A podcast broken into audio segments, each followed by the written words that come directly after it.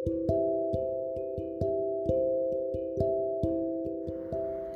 शनिवार है तो बजरंग बली से संबंधित एक कथा का स्मरण हुआ। जो बिहार यूपी वाले हैं, वो हनुमान आराधना की प्रथा से प्रचलित होंगे, जहाँ सुंदर कांड का पाठ होता है।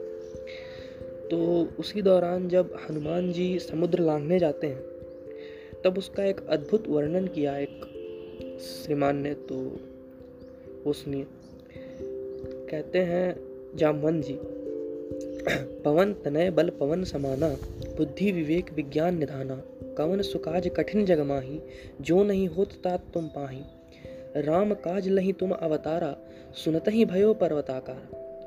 इतना सुनकर हनुमान जी अपनी शक्तियों का स्मरण करते हुए पर्वत के आकार से हो गए और लंका जाकर, सीता माता का पता लगाकर और लंका का विध्वंस करके उसे जला करके जब श्री राम के पास आते हैं तो उन्हें नमन करते हुए पुनः कहते हैं, सो सब तव प्रताप रघुराई नाथ न कछु मोरी प्रभुताई।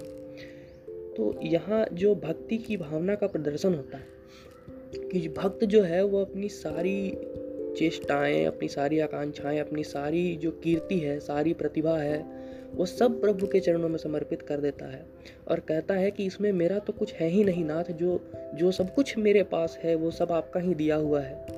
यहाँ तक कि श्री हनुमान जी कहते हैं कि तात जो आपकी भक्ति है, वो भी आपकी ही इच्छा से मुझे मिली हुई है। बिन हरि कृपा मिलहु नहीं संता। तो श्री हनुमान जी ये कहते हुए अपनी भक्ति भी प्रभु के चरणों में समर्पित कर देते हैं। बोलिए सियापति रामचंद्र की जय।